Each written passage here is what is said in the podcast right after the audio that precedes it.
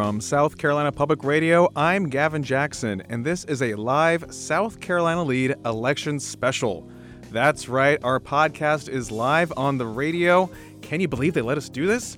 Yes, we are less than two hours away from polls closing in the 2024 South Carolina Republican presidential primary as former President Donald Trump and former South Carolina Governor Nikki Haley vie for the nomination. We're bringing you analysis and updates this hour for the first in the South primary. Later in the show, we'll hear from South Carolina Republican Party Chair Drew McKissick about turnout, growing the state's Republican Party footprint, and the challenges the party faces, nationally. And we have updates as well from our reporters in the field. But first, let's bring Winthrop University political science professor Dr. Scott Huffmon on. Scott, welcome to the Lede. Oh, happy to be here. Thank you for having me. And I know we'll be on air later on TV and radio at 7 o'clock. But first, Scott, we are here. We're talking to the people, a little preview of what's going to be happening later. Tell us just about the importance of South Carolina. You know, we always talk about first in the South. What does that really mean when it, when it, when we talk about going forward from here into Super Tuesday? Right. So for both parties, we are actually fundamentally important because we're a test for both of them. Quickly with the Democratic Party, Iowa overwhelmingly white, New Hampshire overwhelmingly white. So when the Democrats come to South Carolina, it's the first test of African American support and enthusiasm. And that is such an important part of a Democratic presidential winning coalition us being the first test of it is absolutely key to the Democrats. So that's why we're important as first in the South for the Democrats. For the Republicans, BT before Trump, mm-hmm. uh, you know, things were a little different. We used to, and in a way we still do, exhibit every flavor of conservatism out there, uh, especially every flavor of conservatism in the South, from evangelical upstaters, you know, super religious, to you know more libertarian leaning in the low country, business Republicans in the Midlands. And so we have been a test for the Republican Party of the type of Republican candidate who can win in the South. Now mathematically, here's why that matters. Any in the national election, any Republican candidate who can sweep the 11 state South has won more than 50% of the Electoral College votes they need to become president, and they need fewer than 30% of all electoral college votes in the entire rest of the nation. So we may not match the National Party exactly, but we are a test of what kind of Republican can win in the South. Yes, Scott, and you're talking about Super Tuesday. Obviously, we still have not closed the polls here in South Carolina, but you know, it's it seems like, uh, as polls have indicated, your poll as well, Donald Trump has super support here. You know, vast amount of support. What do you think? Uh, would be a win for former Governor Haley tonight uh, because she's already admitted, you know, um, she's not going to win here. Obviously, we've seen those polls, but she's been consistently saying on the trail that closing that gap, you know, it's 32 points in Iowa, it's 11 points in New Hampshire. What does she need to do to be competitive going forward and not really just written off entirely? Well, you know, and there's there's two sides to this story. A huge victory for her would be to get uh, her loss down into the teens. That would be absolutely amazing. Uh, you know, given that she is behind anywhere between 30 to 36 points in most of the polls among you know likely Republican primary voters and independents uh, that would be absolutely amazing. The other side of that double edged sword is that it would probably mean she got there by reaching out to Democrats and Democratic leaning independents. So it would be impressive to eat up that gap um, and to do so well. But she would have to go forward in the Republican primaries from Super Tuesday on, knowing that she's going into those states essentially saying, I could only come close to Donald Trump by reaching out beyond our party.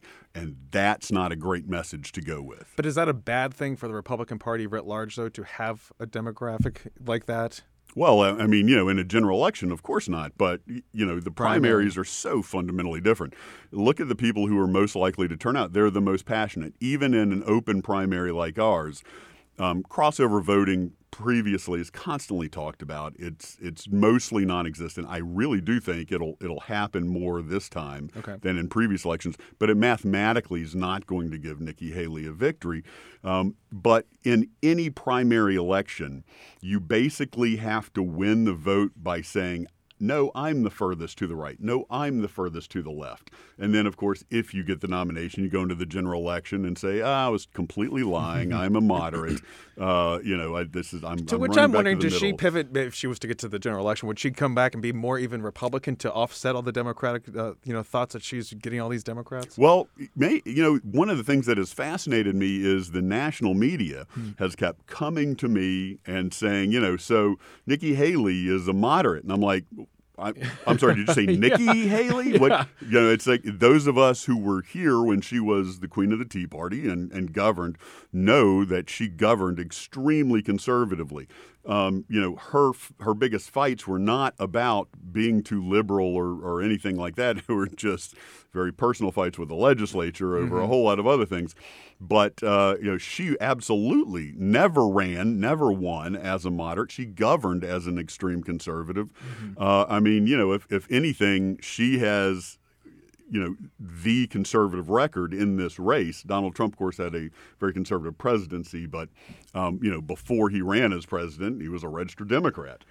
But so, Scott, along those lines, then, when we just heard her talk this week about that decision out of Alabama in the Supreme Court, and she's talking about, you know, personhood essentially, uh, do you think that that is her just really kind of throwing that red meat back out there and letting people know, yes, I'm, I was MAGA before MAGA, you know? I mean, she signed a, a ban here in South Carolina. It was only like 20 weeks or so, but and she's even talked nationally about an abortion ban. And when they're talking about a, a national ban at like 16 or 15 weeks, but she's always couched that with the fact that that would never get through Congress. So I'm sure anything with personhood that would never get through Congress. So of course she can kind of say these things where, yes, I'm, I'm for the most extreme thing, knowing full well that it will never arrive at her desk.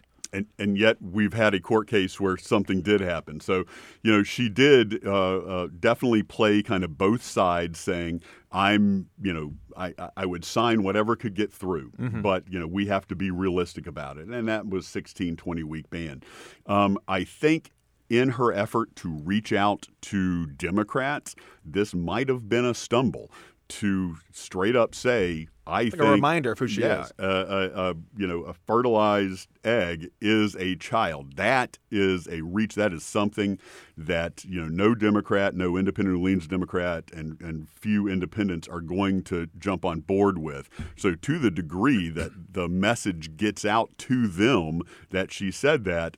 That dream of getting crossover votes might be hurt a little bit. Um, so that was a little bit of stumbling in the messaging. Uh, honestly, she should have just completely stayed out of that. Sure, and I think Scott, that's interesting that you said that too, stumbling over the messaging because, excuse me, that was during that was later this week, I believe, and early voting wrapped up on Thursday. So there was two weeks of early voting going on too. So if you're a motivated vo- voter, like we're saying, but also a motivated Democratic voter, then maybe they already cast their ballot. But I want to talk about early voting because there were 205,000 folks that already early voted over that two week span. Now that South Carolina actually has early voting, true early voting.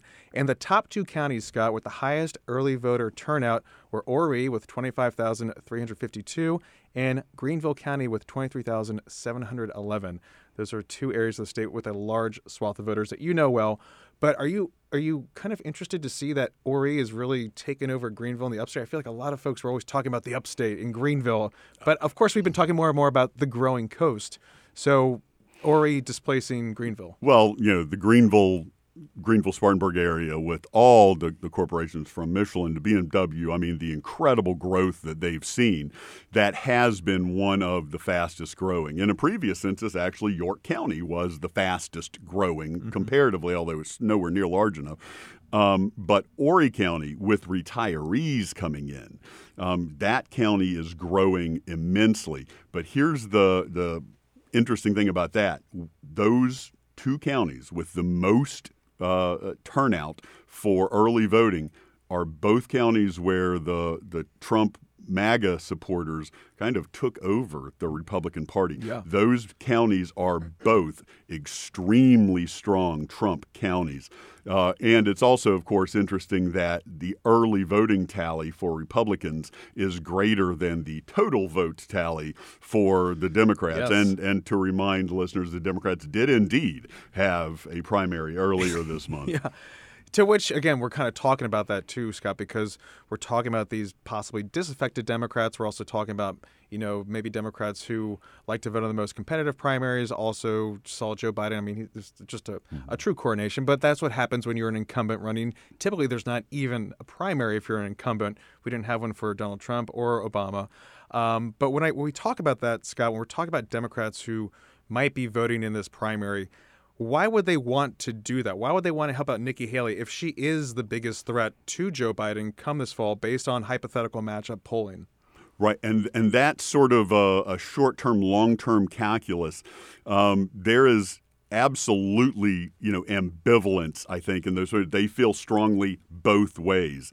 They don't want a Nikki Haley presidency, but they are terrified of a Donald Trump presidency. So, you know, your Democratic voter who shows up and actually votes for Nikki Haley is basically saying to himself, I I hope this doesn't happen because she could beat uh, Joe Biden, and I don't want a Nikki Haley presidency, but I am utterly terrified of a Donald Trump presidency. And so the Democrats who are making this calculation are, you know, essentially going through some liberal Faustian bargain that Scott. uh, I mean that they're they're having to, to, fight through. Yeah, soul searching. Absolutely. but true. I mean, you were just talking about how uh, we look at the Democratic primary, the first in the nation Democratic primary. Take that, New Hampshire, where I was. Joe Biden won that one. He wasn't even on the ballot, but they wrote him in. Poor Dean Phillips, you know, blown out of the water. New Hampshire, blown out of the water here in South Carolina. 2,000 votes, beat by Marianne Williamson. Bless uh, his heart. Scott. uh, but when we look at that, you're talking about 126,000 folks voted for Joe Biden. Uh, 205,000 people just voted for the Republicans early. Uh, like you're saying, blew it out. Uh, what when we talk about Donald Trump, though, we talk a lot about Nikki Haley, but Donald Trump really is the king of the Republican Party right now. I mean, how, how do you see things uh, meshing right now, Scott? When you look at the Republican National Committee, when you look at what's going on there, uh, you look at his legal situations. Um, what's your read on that? You know, looking at the the trajectory of the Republican Party right now. Well, that's that's about four questions. I know. So yeah, um, I mean, so give me I, one answer. I, well, I, I, actually want to answer a question you didn't ask, ah. but you essentially you essentially uh, question. raised was this early voting thing. Remember, sure. Republicans have been saying, you know, over and over, oh, early voting, that leads to fraud. Uh-huh. But they've encouraged it this time. Laura Trump, who's from uh, North Carolina, she's married to Eric. I think. Yes. Um, and so she actually was at CPAC encouraging early voting, which is not something Republicans have normally been encouraging, especially after the claims of, of ballot shenanigans. Mm-hmm. Uh, the Republican Party, to your question, has fundamentally changed. Yeah. This is not uh, your father's or your grandfather's Republican Party in any way, shape, or form. Uh, you know, I I, I remember. Um, you know, in the '80s, uh, the the Reagan uh, dynasty, essentially. Uh, you know, I my last year of, of high school, I, uh, I I was doing well in high school, so I literally skipped. We believe you. Yeah, I skipped school wow, to yeah. stay home and watch the Iran Contra hearings. Well, I mean, sure. because uh, you know, as as one would if you're a political junkie as yeah. a as a teenager, um, and so you look at the things that drove. Uh, a Ronald Reagan conserv- conservative uh, uh party. You look at the things that drove a George H.W., but more George W. Bush, which is very different, very much more reaching out uh, side of our borders, certainly. I mean, Ronald Reagan was very much anti-evil empire, but George H.W. Um, George W. Bush was very much extending American power. Um, you know, those conservative issues that drove them are gone, are completely gone by the wayside. Both of those presidents pushed amnesty, by the way, for illegal immigrants because – uh, this is how we have low-priced food. Yeah. Is the, these are folks who who pick the the crops that that we eat. And so they wanted to reform, you know, the border, of course, but they also realized these people are workers. This helps us make money. That's not the attitude of your average Republican anymore. Um, and in fact, the policy coherency, I think, has been sort of falling by the wayside. What is far more important, it used to be you were a rhino, Republican in name only. if you weren't faithful enough to the Republican policies, the uh, you know the RNC official statements. Now you are a rhino if you sh- if you fail to show enough fealty to Donald Trump. He has fundamentally altered the party, and he has done it in South Carolina just like he's done it in the rest of the nation. And at this point, we need to to understand that, and I think that's going to drive t- tonight's results. And that's what Nikki Haley's argument is right now, too. She said her big speech on Tuesday that she's not worried about her political future. She's not worried about retribution, revenge. She's not even worried about it being embarrassed, to, you know, losing her home state, right? And everyone's like, why does she drop out, you know? But when you're still fundraising money, when you're out fundraising Donald Trump in mm. January, and you still have it coming in, I mean, why would you get out of the race? Why would you go back home to Kiawah and what send tweets when you can be on the campaign trail and get live hits on cable news. Yeah, she can continue to raise money um, after the she she's done phenomenal raising money, and again, most people drop out, you know, after several losses, and the main reason is not because they lost; it's because their fundraising dried up. That is not happening for Nikki Haley. Uh, among the big fundraisers who see a, a Donald Trump alternative, even if she's not truly viable uh, they're putting their money behind her. And there are there are several strategies that may be going through her head depending on what happens to Donald Trump. But of course, one of them, the big one people are thinking of, is okay, 2028. What if Donald Trump gets the nomination, loses to Joe Biden? Nikki Haley is in the perfect position to say, I told you so. I stayed in the race as long as possible. I tried to save the party. It's it's my time to do that. Now, she could also stay in for a couple of other reasons. I mean, we've never had a presidential candidate convicted of a literal crime before. Uh, you know, he's lost several uh, civil cases, but he does have a criminal trial coming up. Um, he and Biden are both a little older mm-hmm. than your your mm-hmm. average 77, candidate. 81, yes. Uh, yeah, they are uh, the oldest candidates uh, running for president. They broke the record uh, previously held by themselves the last time they ran. Um, so she could be staying in the the Republican orbit for that. Uh, you know, who knows what's going to happen? Uh, I you know it when she eventually pulls out. Yeah uh, she will do her darndest, I think, to remain relevant among Republicans. She'll be hitting the the Fox News and and and OANN and and circuit, uh-huh. um, you know, kind of left and right, making sure she's there. And we will have to see if Trump and her make up the same way Trump made up with Lindsey Graham, who was his worst critic yeah. early on, uh, the same way Trump made up with uh, Ted Cruz, who, you know, they obviously ran against each other, and Trump literally called his wife ugly. Yeah. Um, well, I mean, she made up with him in, after 2016, too, when absolutely. she backed Florida Senator Marco Rubio. Uh, we know what happened there, and then he, you know, came for her on Twitter and said, uh, something something about South Carolina. She said, "Bless your heart" back at her. Yes. Uh, but then you know, in 2020, she was speaking at the RNC. You know, when Trump was running again. So there there is that calculus there too. But you know, she said in her Tuesday speech, which I think that speech primarily, uh, Scott, was to maybe already set the expectations for what's going to happen today, so everyone's not constantly asking. Is she going to drop out after the results from her home state? She's already made very clear she's going to Super Tuesday on March 5th, which is 10 days away from now, and going on even to Georgia March 12th and Florida beyond that Of course, that's when the delegate math gets even more difficult. Yeah, especially when you get to California, it's done. I yeah. mean, it's, it's 870 delegates, yeah. 74 delegates on Super Tuesday. Um, but she's been talking about that, uh, you know, pledging allegiance to Donald Trump. But she also said, other people say I'm trying to set up a future presidential run. How does that even work? I mean, everything could be a future presidential run. Yeah, absolutely. It's, you know, first off, uh, you know, let's remember this is a statement by a politician. Um, and disclaimer. yeah, and this is the same politician who said she would never run for president if Donald Trump ran. Yeah. All right, so let's put all this in in, in context. But um, you know, as as far as making up or running against uh, Donald Trump you know we've seen it before. Yeah. It's it's that's absolutely nothing new. What I think happened at that press conference was Nikki Haley's team was stunningly savvy. Every yes. reporter in South Carolina was like, "She's absolutely not dropping yes. out. Why would she drop out?" I said, "Push me in front of that bus if she drops yeah. out." But I can tell you, she's not going to drop out of the race. But you know, nationally, they're like, "Oh, she might drop out," uh, and yeah. so she basically got a 30 minute live Yes. stream of a campaign ad Yes. that was just utterly brilliant. Scott, I talked. I talked to one. Of you put the nail on the head right there. Hit the nail on the head. I believe that's the saying. Yes, I'm getting. I'm getting a, a nod. Yes, uh, but I talked to one of her senior advisors, and I said, "You y'all really have that ability to spin everybody up and get them talking and, and own this news cycle." And they did exactly that. And I asked this person. I said, "You know, did you get what you wanted?"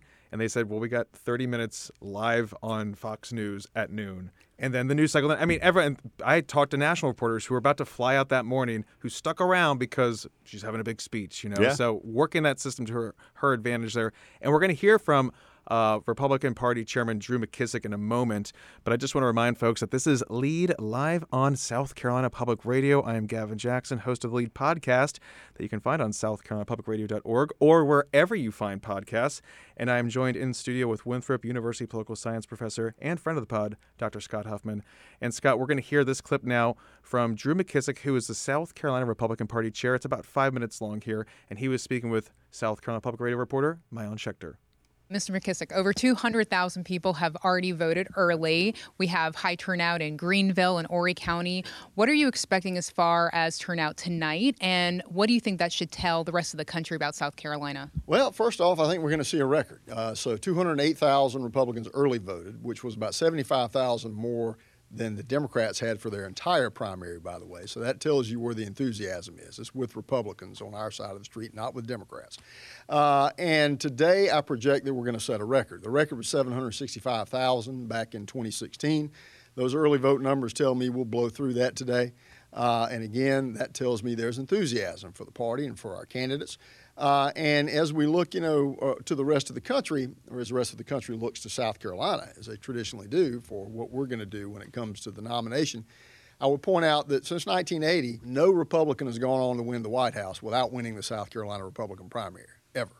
Uh, we are the graveyard of presidential campaigns. Uh, that's part of uh, what we do uh, because we're the last state in that one, at a, one state at a time roller coaster where you can focus all your time and attention on one state to try to do well before you move on to the next group. Well, you know, 10 days after South Carolina, you've got Super Tuesday.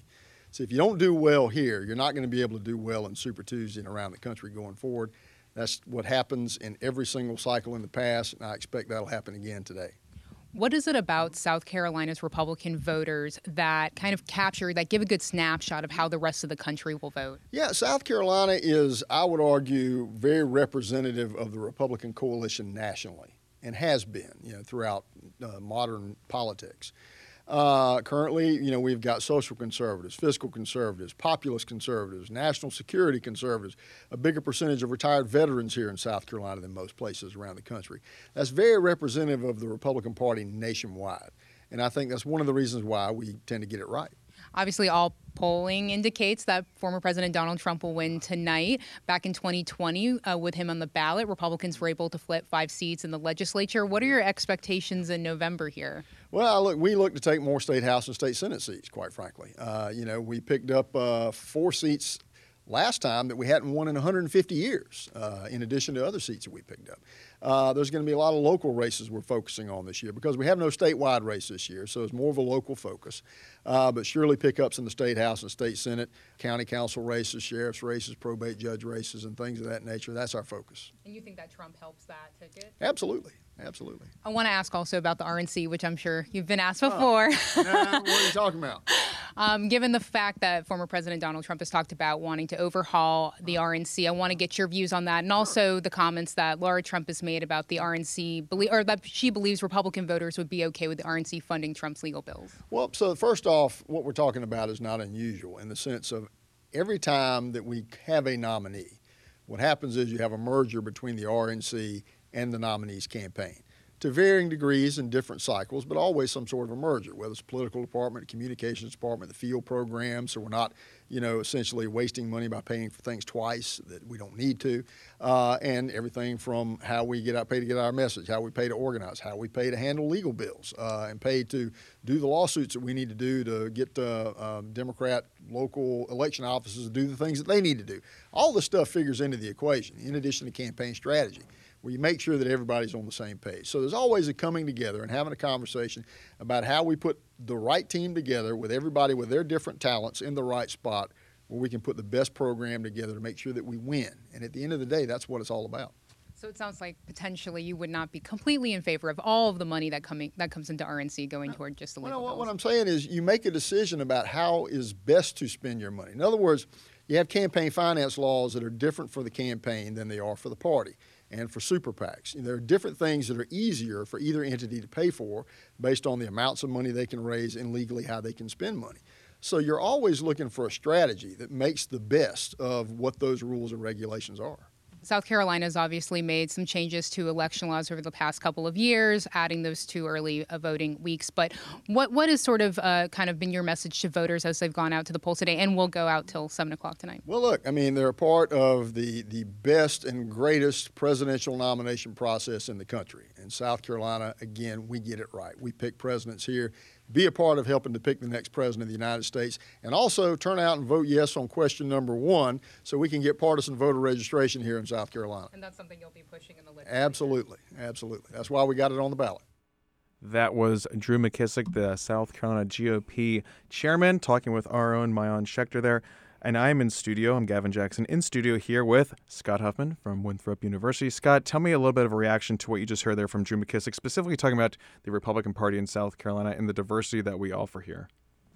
Right. So, you know, one of the things that, that he said is that we mirror the National Republican Party. And as a matter of fact, I think I mentioned this earlier, we're s- super important to the Republican Party because we actually don't mirror the National Republican Party. Mm. There are two political scientists, Gibbs Knotts and Jordan Ragusa, uh, currently at the College of Charleston, mm-hmm. who wrote a book uh, called First in the South. And they did the analysis, they did the math.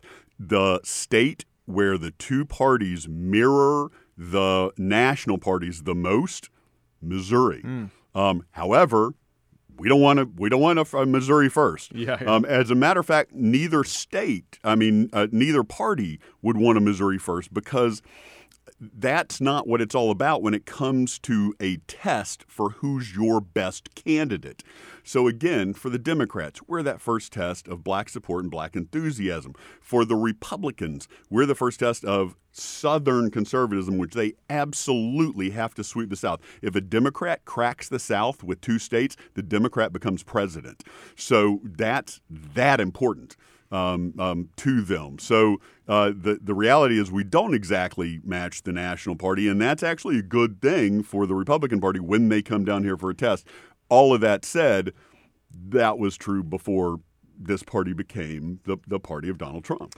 Yeah, and then uh, he was also talking about picking up more seats in the state house too. It's a general election year. We have both the House members, 124 House members, and their districts up for reelection, and then we have the 46 senators too, uh, up for reelection this year. They run every four years, House every two years. That primary is in June.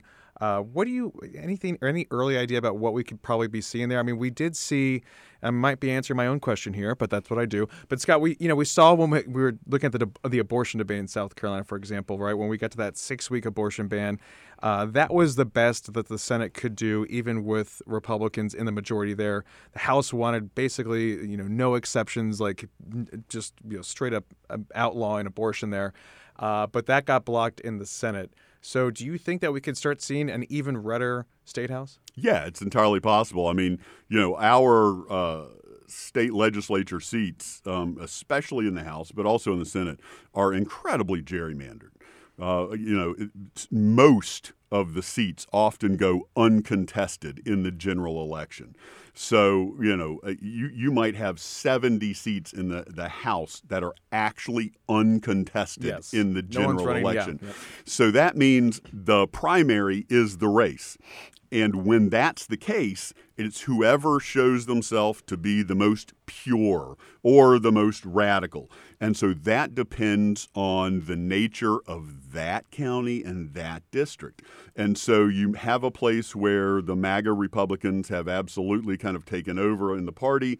In you know Horry County, Greenville County, mm-hmm. you have places like York County, very fast growing, where there's been a lot of competition. But you know, in in the, our last election cycle, for example, we had some I don't know if they were more MAGA or more QAnon, mm. but people pushing and the mainstream Republican, and whoever won would win the election because there was no Democratic competition. But the mainstream Republican won there. Yeah. So uh, it comes down to the nature of the evolving Republican Party, especially in these districts that are so gerrymandered, there will be absolutely no competition in the general election. And it is evolving. I was going to ask you a question about partisan uh, politics, partisan registration, but we'll get to that in a moment. But when you're talking about evolving Republican Party, we talked about that earlier in this in this episode too. I almost said podcast, but we're on the radio, folks. Uh, but I want to read you what I just saw come across the wire, the AP wire. Uh, our friend of the pod, Meg Kinnard, tweeted this out, and it's an AP story, not by Meg, but by her colleagues. And I'm going to read to you the the lead, spelled L E D E. I almost fell for it there. But uh, it said many voters in South Carolina's Republican primary on Saturday want a United States that is less willing to openly challenge Russia, a sign of how the Cold War era GOP establishment has given way to former President Donald Trump's America First ethos. On the second anniversary of Russia's invasion of Ukraine and days after the death of Russian dissident Alexei Navalny, AP Votecast finds a GOP electorate with lukewarm feelings toward NATO and skepticism about the value of confronting Russian President Vladimir Putin. About 6 in 10 oppose continuing aid to, to Ukraine in its fight against Russia circle that back to what we were talking about with Reaganism. How, how jarring is that to see that that transition? Well, you know, um, I mean, I'm I'm sure you could get rid of every uh, blackout in California if you just hooked up cables to Ronald Reagan's grave at this moment because he is absolutely spinning nonstop. Move over windmills. We got to get the grave. Yeah, I, and I mean, this is such an antithesis Mm-hmm. of what the Republican Party had stood for for so long. They were, you know, uh, uh, against authoritarians that were against them. You know, Yeah. we were for authoritarians in, in Central and You South know, you America. gotta take the good with the bad, Scott. Um, so yeah, it it depends. You want low gas prices or what?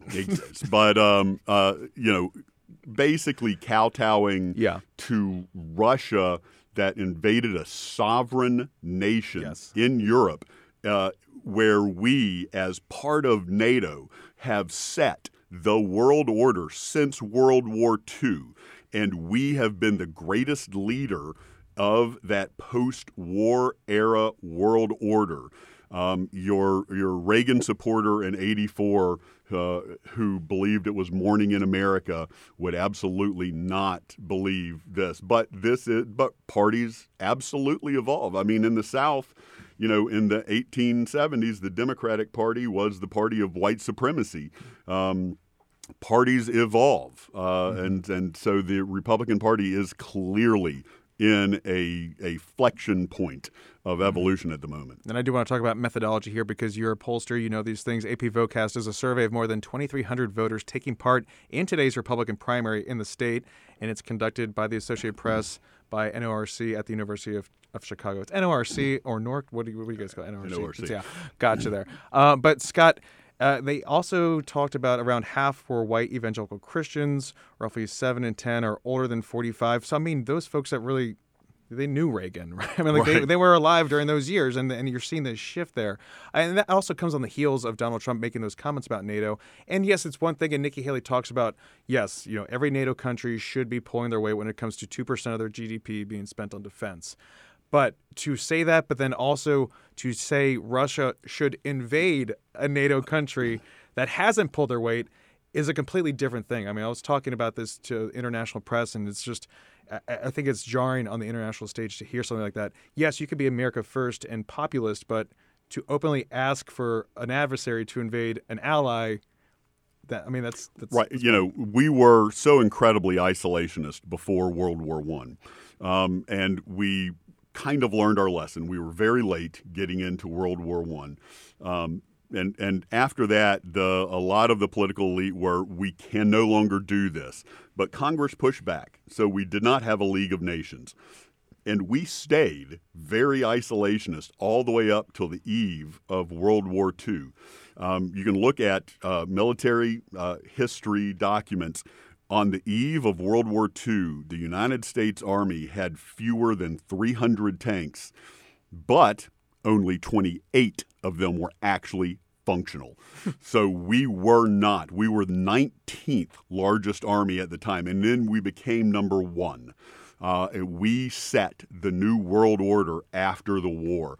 And you know, how Donald Trump is is kind of seeking to bring us back to an isolationist mm-hmm. view. Again, the, the, America first. Yeah. Um, but often that comes across as America only.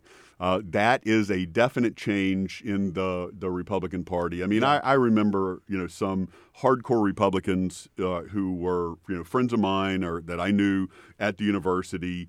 Uh, you know, folks who back during the Bush era, their screen. You remember the screensavers that would bounce around oh, yeah. the screen? I'm old enough their, to remember their, screensavers. Their screensaver was the uh, Republican National Committee. Wow. Yeah, yeah. Uh, and I met no one who was a greater uh, supporter of George W. Bush, uh, that person now abhors George W. Bush mm. because they represent the wrong side, the neoliberalist side, you know, the the neocon side of the Republican Party, and it is a jarring change, but it is you can justify it intellectually by saying I love America, and this is what is the best for America now. Mm.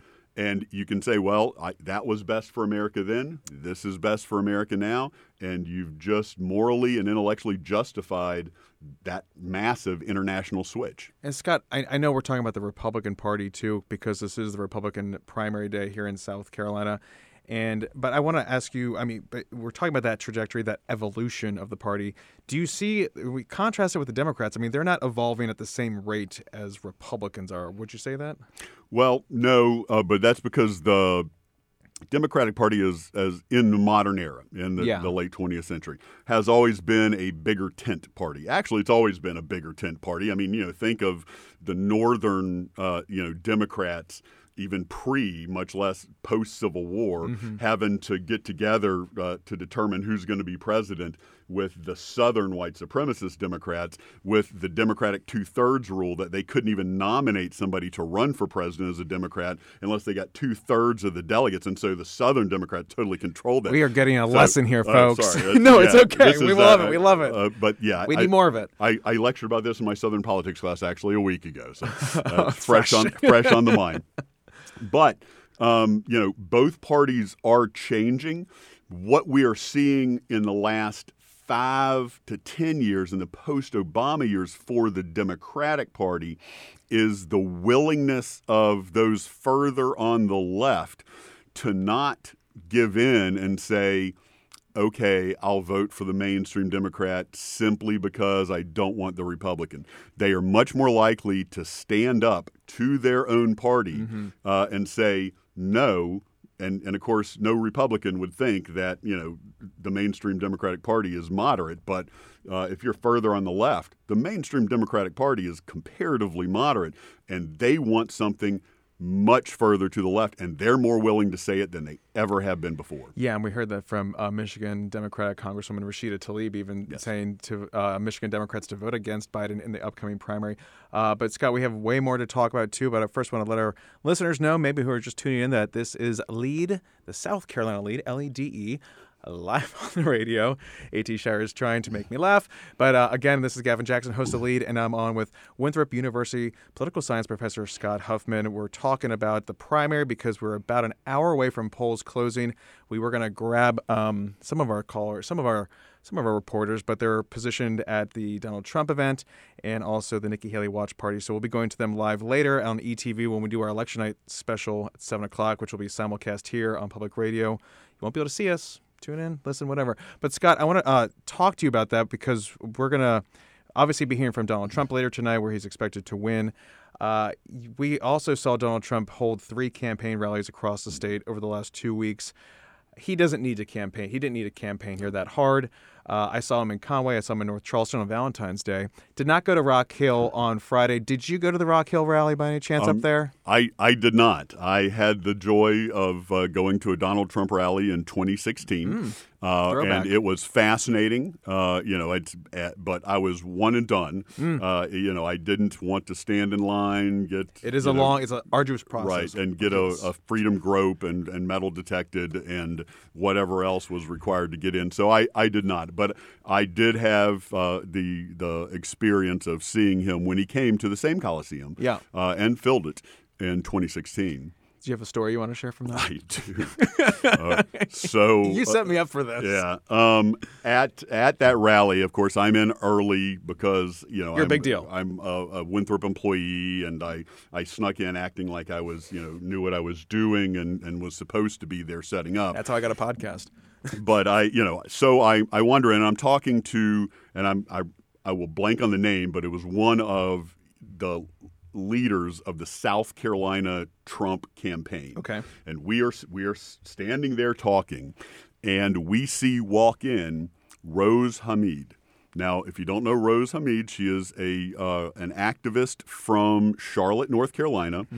Uh, she is Muslim, and you know she was against him talking about his Muslim ban at the time. She was wearing a shirt that said "Salam, I come in peace." and you know, and she walks up and sits down in her seat. And this campaign director, I, am not le- sure what level, said, um, "Excuse me for just a second. And he starts walking up to her, and I'm like, "Oh my goodness, It's gonna He's- happen. He's, literally going to throw her out before she's done absolutely anything." Mm-hmm. And he walks up almost to her row, but then walks along the row in front of her to two 20 somethings, younger people, Mm-hmm. and threatens to throw them out because the young man was holding a sign that said Trump likes Nickelback. That And- would boost your polling these days. And, and so, uh, you know, he took the sign, tore it up, and said, you know, if you, you try and do this again, you'll get thrown out. Did not do anything to Rose Hamid, although go. they did when she did stand up with her silent protest.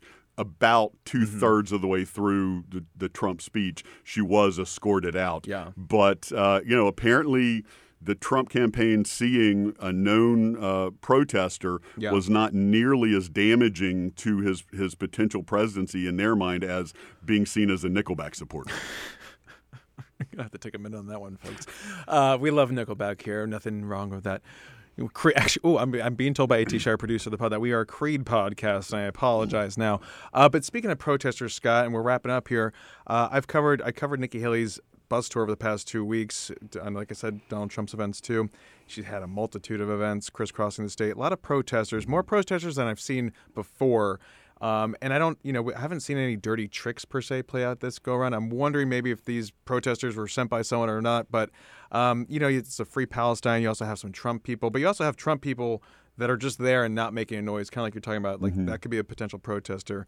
Um, but it's it's interesting to see that because they call her a warmonger, they call her a globalist, but you know. Donald Trump's the one who's talking trash about her husband, who is serving overseas right now, and she continues to say that I don't want war because I don't want my husband to have to go fight, and likewise with military families around the world. So, um, just had to say that a little bit. But Scott, we were hearing from uh, from Drew McKissick, who's the uh, SCGOP chairman, and he was talking about partisan registration for primaries for the entire election process here in the state. We don't have that right now. Open primaries. If you voted in the Democratic primary on February 3rd, you can't vote in the Republican one, but you could if you didn't vote on February 3rd. So, do you think?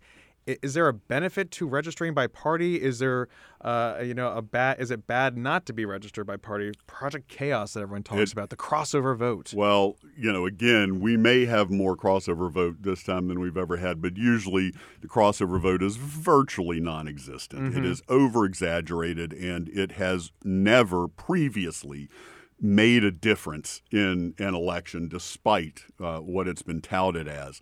But here's the, the thing about registering by party and closed primaries it nearly always helps the party in power.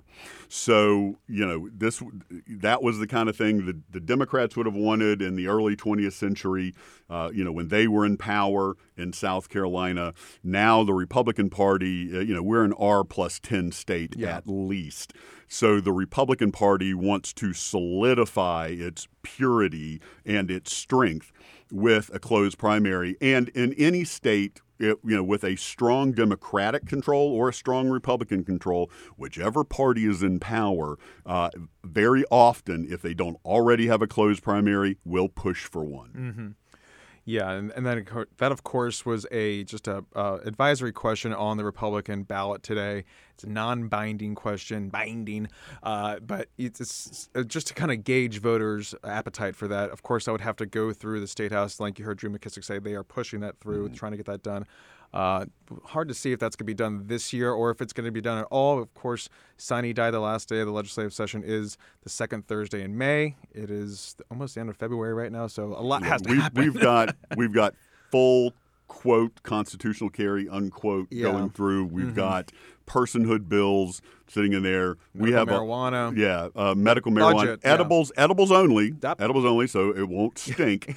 uh, so no skunk weed, just gummies but and uh, a very conservatively written bill too from yes. Beaufort Republican Senator Tom Davis about you have to have a pretty serious ailment to be getting medical Correct. marijuana. And, and all of that's going to be kind of yes. on the the forefront of the the agenda, and closed primaries will be behind them.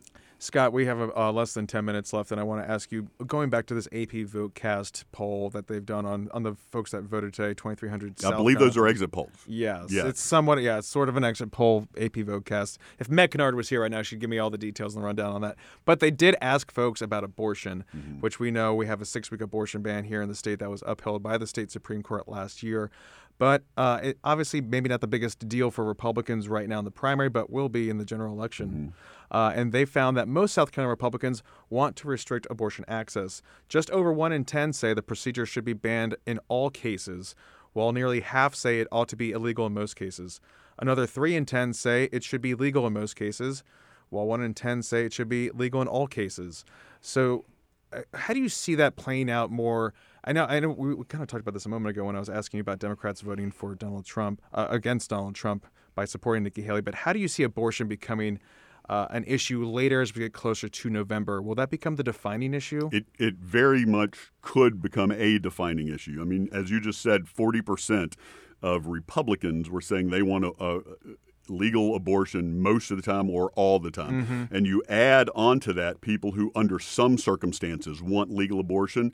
The overwhelming majority of the Republican Party, uh, and, and these are the most conservative among the conservative, on our polls of just Republican identifiers in general, the overwhelming majority of Republicans actually want some legal abortion, uh, you know, in the case of rape or incest or health of the mother or unviability of the fetus, there's some level. Now, you get down to, oh, you know, the mother just can't afford it or they don't want a child. Sure, they're against it there, mm-hmm. but they do say some level of legal abortion. So, to the degree that conservative candidates across the nation push for absolute bans, including these personhood things like you know the Alabama uh, Supreme Court case that mm-hmm. made fertilized eggs and, and IVF, uh, you know, potential children. Mm-hmm. That is definitely going to be an issue in this next election. Whether it will be the singular defining issue, no, but it's going to drive a lot of people, especially a lot of, of women, to the polls.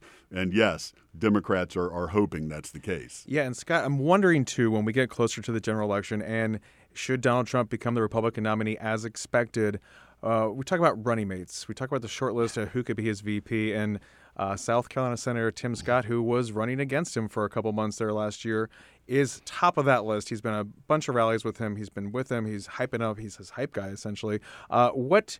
How, how, do you see that working out? How would a VP like a Senator Tim Scott or a Kristi Noem, the governor from South Dakota, how would that help or hurt Donald Trump? Would it would it be a benefit? Well, first off, let's let's just see if uh, you know Tim Scott's still at the top of the list after the South Carolina primary is over. Ah. Um, but I, I, expect he will still be on there. Mm-hmm. Donald Trump said, and it's quite true, that Tim Scott has been a better uh, uh, campaigner mm-hmm. for Donald Trump than he has been for himself. Tim Scott is known for, um, you know, his thoughtful, moderated commentary. He is not a moderate voter. He is a very conservative voter in the Senate, but he's he's known for flying below the radar, which is why this girlfriend fiance thing mm-hmm. has sort of shocked everybody. But Donald Trump doesn't need a, a somebody to balance the ticket.